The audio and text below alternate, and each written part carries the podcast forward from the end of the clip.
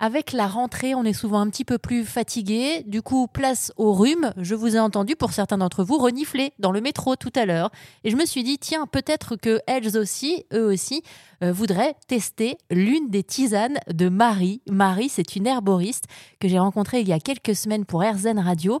Herboriste, un métier qu'elle adore, auquel elle s'est formée. J'en ai profité pour lui demander la différence entre décoction et infusion. C'est un travail différent de la plante. Donc l'infusion, on va mettre euh, les plantes ou parties de plantes dans une eau frémissante mais qu'on n'aura pas fait bouillir. Et on va laisser une infusion euh, se faire sur euh, une dizaine de minutes en général. Là encore, ça varie en fonction de la partie de plante travaillée. La décoction, c'est quand vraiment on va faire bouillir la, plante. généralement, on va le faire sur des parties de plantes qu'on dit coriaces, donc des écorces, des racines, des graines, des semences.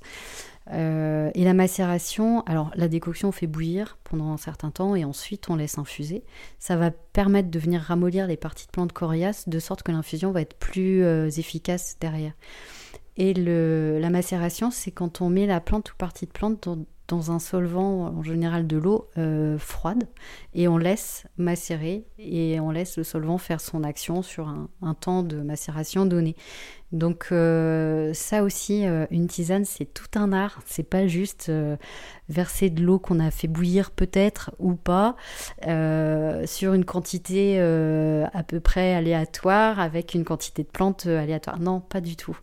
Le, volume d'eau, la façon, si c'est une eau frémissante ou bouillante, et la quantité de plantes va faire varier vraiment ce qu'on cherche à obtenir.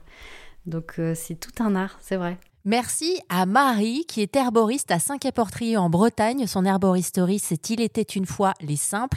Et cette semaine, avec elle, nous parlerons également de son amour des plantes.